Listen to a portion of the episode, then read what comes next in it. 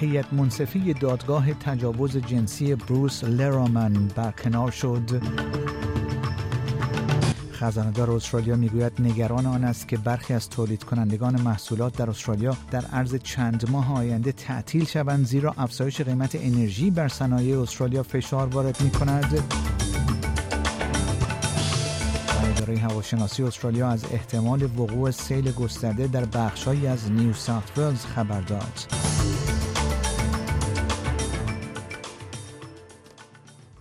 درود بر شما شنوندگان گرامی این پادکست خبری امروز پنج شنبه 27 اکتبر سال 2022 رادیو SBS فارسی است که من پیمان جمالی اون رو تقدیم حضورتون می کنم هیئت منصفه دادگاه تجاوز جنسی بروس لرمن برکنار شد. آقای لرمن متهم به تجاوز به همکار سابق خود خانم بریتنی هیگینز در دفتر سناتور لیندا رینولدز در پارلمان استرالیا در سال 2019 است. او اظهار بیگناهی کرده است. لوسی مککالم رئیس دادگاه عالی ACT گفت که روشن شده است که حداقل یکی از اعضای هیئت منصفه تحقیقات مربوطه را در رابطه با پرونده‌ای که وارد اتاق هیئت منصفه شده بود انجام داده است. در همین راستا قاضی مکالم کل هیئت منصفه دوازده نفره را که به مدت یک هفته پس از محاکمه دوازده روزه در حال بررسی بودند برکنار کرد. دادگاه جدید برای فوریه سال آینده برنامه ریزی شده است.